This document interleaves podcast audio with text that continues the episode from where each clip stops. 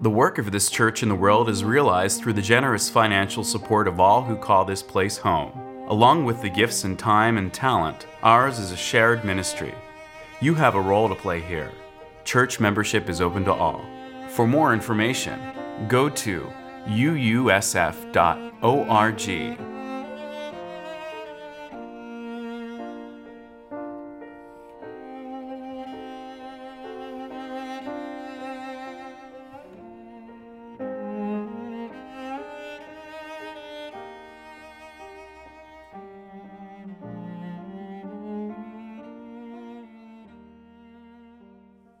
My friends, it is a strange Sunday, poised at the apex of a very big unknown, at a time when unknowing is already something that is a constant for all of us. And we've learned to be leery of predicting election results. People can say one thing on the way in and do quite another. Hang, Chads can hang. Social media can blow up a hurricane of dubious but inflammatory energy in less than a 24 hour cycle. And as Barton Gellman pointed out in his much discussed article, The Election That Could Break America, in this month's Atlantic Monthly, there are legal mechanisms for subverting the election process that exist and rely on the honor and integrity of the sitting president not to use them. So we sit poised. Strange Sunday though it is, it also feels like an important moment to begin doing what I would call some reorienting of the soul, some turning of our energies toward a posture in particular of healing and hope because we will need both, animating us as a nation no matter what happens on Tuesday and the days to follow. I think it's a good sign that there is growing hunger in the nation. I think there is for both of those things, healing and hope. Though our passions can be whipped up, and our angers and resentments, and our hatred and our fears too, such a life as we have learned is exhausting. Four, and really more than four years of national reactivity, uncivil conversation, entrenched ways of being in relationship to people that we increasingly see and judge as on our team or not, well, you and I can look out over the bunkers from all this warring and see the results. A kind of scorched landscape stands around us and between us I don't need to detail what that means in terms of our institutions, enlightened policies that had long term objectives of preservation and strengthening, both here and abroad, that have been eviscerated or tied up in infighting. I don't need to detail what it means for our literal health spiritual, economic, physical, the health of our people in this nation. I don't need to detail what it means in terms of our relationships with one another stranger, neighbor, family. You know what it means.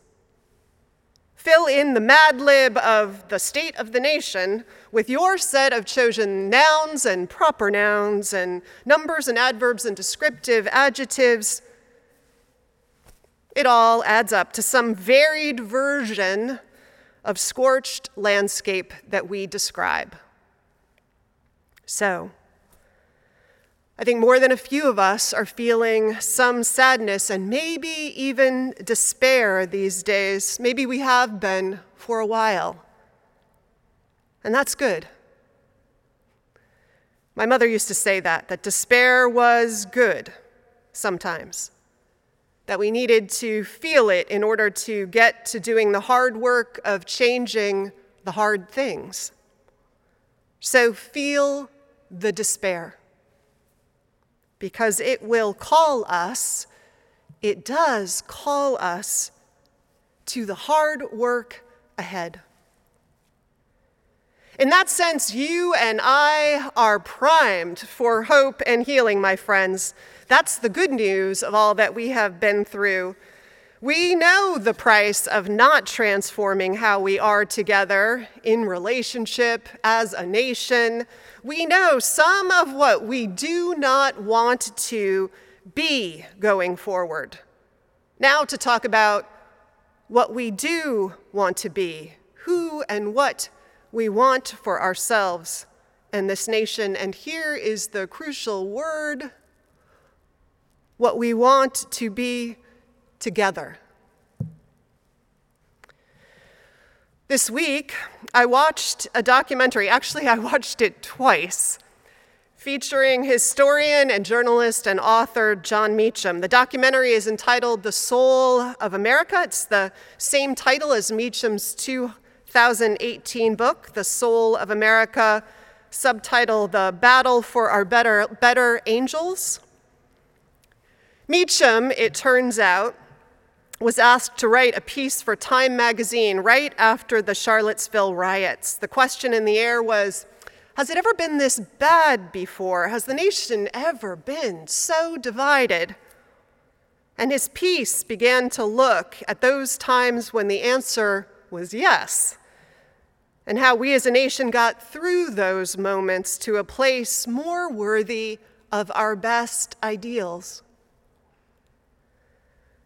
The title of Meacham's book, of course, echoes intentionally two such moments in history. First, words from the civil rights movement, King's words, his regular exhortation at that time that we see what we do in such moments as reorienting our nation's life so as to redeem the soul of America. And second, the subtitle of Meacham's book, The Battle for Our Better, Better Angels, echoes, of course, Abraham Lincoln's words spoken at his first inaugural address in March of 1861. And this echo feels timely also. In that address, as you know, Lincoln was busy working to avoid a civil war the one that ultimately took place and tore the nation apart. And in that spirit, he ended the speech that day with these words. He said, I am loath to close. We are not enemies, but friends. We must not be enemies. Though passion may have strained, it must not break our bonds of affection the mystic cords of memory stretching from every battlefield and patriot grave to every living heart and hearthstone all over this broad land will yet swell the chorus of the Union when again touched. As surely they will be by the better angels of our nature.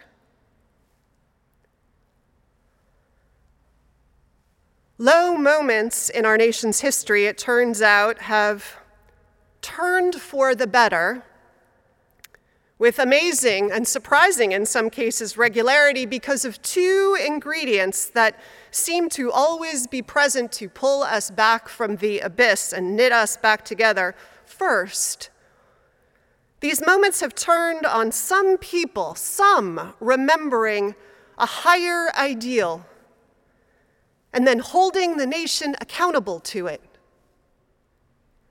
And second, these precarious moments have turned on stubborn, strategic armies of good, ordinary citizens organizing, advocating, swaying their fellow citizens, and voting for change. That's how we, the people, have redeemed the soul of our nation from regular journeys off the cliffs of ignorance and misguided passions. Politics has always been one long cautionary tale, hasn't it, about how to wield power or not, even when you have the votes. Technically, of course, 51% of the vote is often license enough for some change. Do you know what they say about the vote for ministers that are called to a congregation, by the way? They tell us not to accept less than a 90% affirmative vote. The conventional wisdom of lay people and, and called leaders alike is that if you don't have that, you won't have the collective power and goodwill to make lasting, healthy change. Did you know that when you voted for your senior minister that we had to hit that threshold? Did they tell you what we learned that our version of power with, of power for one another requires immense trust and goodwill? But isn't it also true of any other democratic process or body that has any chance of working for health? that it seeks to have that same critical mass of shared goal. Yet in our nation of late, too much of elections have looked like what theologians and political scientists and social psychologists would call power over, coercive power. We have fallen into a pattern of victor shoves as much down the throat of loser as they can for as long as they can. One builds up to have their work torn down, the other builds up to have the same happen in this seesawing of power as administrations change, and nothing goes anywhere lasting. It can always feel good in the moment to take a victory and then wield it like a club. That's why it happens so much. But anything done by coercion, even parenting, anything done by coercion is always followed by seeming adherence to what is forced, but then resentment, resistance, and ultimately, revenge. And power over, after all, is also one sign of an age old, spiritually dangerous mistake going on. The thing we call othering. Othering is that thing we see happening when the world, the universe, gets broken up into us and them, and one of those groups gets graciousness and loyalty, and the other gets treated as some subhuman and exploitable and abusable. Othering, othering is actually exactly what our first principle as Unitarian Universalists stands to protect us against, to call us beyond. We believe in the inherent worth and dignity of all people. If our principles stopped there, we would have a lifetime of spiritual work to do and work in the world. And actually, if you look closely at all of our other principles as Unitarian Universalists, what you will find, I think, arguably, is that everything else we believe and commit to follows from that principle. But but that's a sermon for another day. The other day, some of us went to the march that was organized in part by some of our own phenomenal leaders in the congregation, the ones who are going to make the rally happen again this week on the steps are phenomenal leaders who wanted to make sure that our institutional voice and our power to literally stand witness to our values in the wor- world is something we do as a community and do in partnership. Last Saturday was this March for Democracy, a march to urge for the protection of everybody's vote, that the votes needed to be counted, urging people to vote a hundred years and two and a half months ago, 50% of Americans were granted the right to vote. We are still fighting against voter suppression. We have ballot initiatives about restoring the vote to people and their chance to participate fully in society. In fact, just this week, Melvin Stark sent me this amazing video of Martin Luther King speaking. I posted it to my Facebook page. He's speaking, and it could be right now, talking about what a crucial moment it is. And then at the very end, he says something like, I'm not going to tell you how to vote. You know how to vote. I just want to tell you to vote. Well, this was the spirit in which I entered the march, and others did too, and some of the organizers had conceived of it. Enough with division, enough with us and them. Let's unite behind the democratic right to vote, the call even of the people whose vote is different from mine to show up at the polls because we believe in this, to trust their conscience, and to know that we'll find a way back to each other when all this is over. Well, other people in the march had a different idea of what they wanted to have happen. And one person in particular started to scream partisan politics through a megaphone. At one low point, all this person screamed was an expletive followed by a candidate's name. An expletive followed by a candidate's name.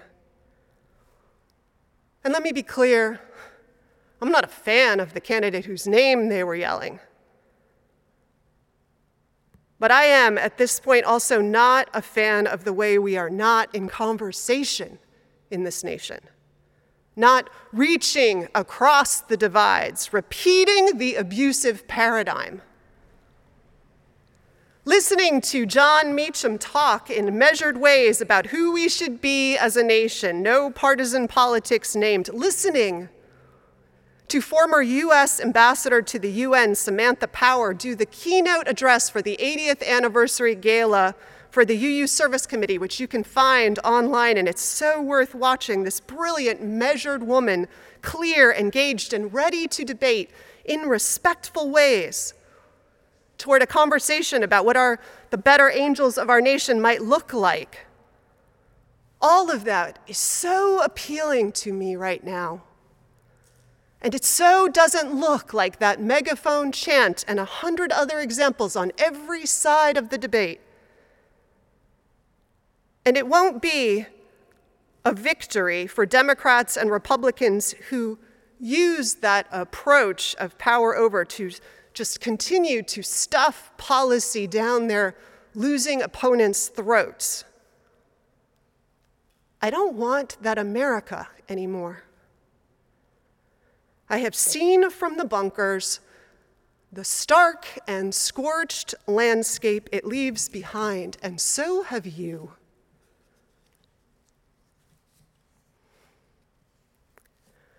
My colleague and adored friend, the Reverend Liz Lerner Maclay, who is the senior minister at the First Unitarian Church in Providence, Rhode Island, shared a story with her congregation last week that I want to share with you. Just one story of hope and healing, animating one person's set of choices, or a group of people ultimately. I want to offer it as we start to think about how it might feel to look and move through the world with this energy as our vital animating spark. So, this story is all Reverend Maclay's words shared with her permission. She writes When the renowned director and dramaturge Oskar Eustis spoke in this space, she's speaking of First Unitarian in Providence, a couple of years ago as a guest of the Providence Athenaeum, he talked about what he believes the role of theater is in civilization, in democratic society in particular. Mr. Eustis, who's now the director of public theater in New York, has as one of his triumphs a little show you may have heard of called Hamilton. You may remember that some years ago, right after our current president and vice president were elected, Mike Pence went to see Hamilton. After the show, during the curtain call, the cast read a brief message to then VP elect Pence, thanking him for attending, pointing out that the show and its cast represent the rich racial and cultural diversity of America, and letting him know that they were afraid that the new administration would not support them in all of their very variety, defend all of their inalienable rights. They hoped the show had inspired him to uphold the show's American values and to ho- uphold all of them. The new president elect immediately condemned their message as harassing and rude, and his supporters immediately called for Hamilton's boycott, hoping to shut the show down. And of course, that didn't happen. And Hamilton continued to be one of the hottest and hardest tickets to get on Broadway. But when Mr. Eustis told this story, he said, Here's the thing. We, Hamilton, had already boycotted them. Wait, what? Yes. He said, the people who were declaring they would boycott would never have come anyway. They couldn't afford it, they couldn't get into it. The play wasn't for them. Mr. Eustis realized he and the team who had produced Hamilton had also failed all those people left outside its reach. So they produced another play Sweat, a Pulitzer Prize winning drama about the struggles for work and dignity in Reading, Pennsylvania.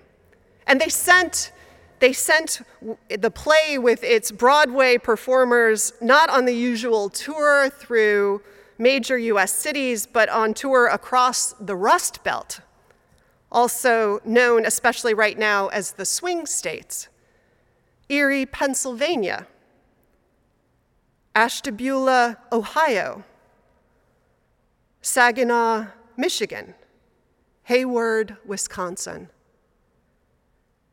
They reached out, sent the play to its people who had gone so long unserved, unserved by the arts in the same ways that they had been economically abandoned, ignored, even shunned.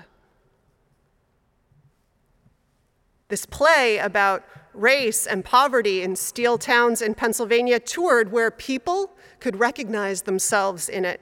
And people came, white people came, black people came, and they engaged with the play, with each other. In group gatherings after the show, they opened up to each other and they often wept because they felt heard, not schooled, not censured, not attacked or criticized, heard. Mr. Eustis said the play was about losing the town's identity and their feeling of belonging not to the future, but to the past. And that is what allowed for the opening and the deepening in the discussions after each performance. The opening and the deepening that were opportunities, moments for growth or change or even transformation. And that is how they are one. By listening rather than speaking, by showing respect and compassion to people who are struggling. What Sweat did was respectful, compassionate, ultimately cathartic. It even allowed space and for an energy that progressives can't afford to lose sight of, Maclay writes, joy. Catching each other up in the beauty and the power of our possibilities and commitments and care together. Jon Meacham, at the end of his documentary, says that there are core values that are vital to leadership, vital also to ordinary citizenship.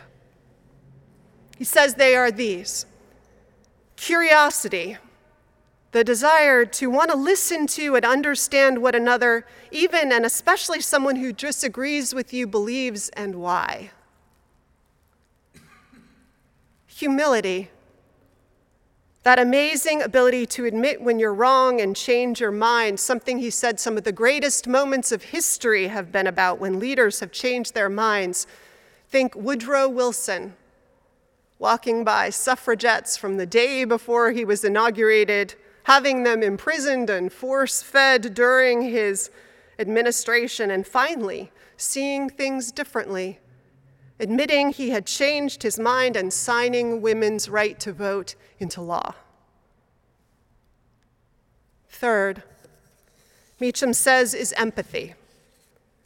Staying open and interested in another's experience, reaching toward them and finding places where our needs and cares and worries overlap and building from there with respect. And dare I say, love. Power with. It requires that we all enter with that new guiding spirit at the heart of what we do, those disciplines of citizenship that Meacham names, hope and healing as our objective. And it is time for all our sakes that we reclaim all of this. Gather it as what we need, strap it to our backs, tattoo it on our hearts as we set across the scorched landscapes all around us to meet who waits for us on the other side or maybe just right next door. As Sufi mystic Rumi wrote, out beyond the landscapes of right doing and wrong doing, there is a garden. I will meet you there. As Abraham Lincoln said, we must not be enemies, though passion may have strained, it must not break our bonds of affection. All over this broad land will yet swell the chorus of the union when again touched, as surely they will be by the better angels of our nature. And to paraphrase and draw courage from the poet Sheenagh Pugh, with forgiveness from her. Sometimes things don't go after all, from bad to worse. Some years, muscadel faces down frost, green thrives, the crops don't fail. Sometimes, a people aims high and all goes well. A people sometimes will step back from war, elect an honest person, decide they care enough that they can't leave some stranger poor. Some nations become what they were born for. Sometimes our best intentions do not go amiss. Sometimes we do as we were meant to. The sun. The sun will sometimes melt a field of sorrow that seems hard frozen. May it happen for you. May it happen for us all. Amen.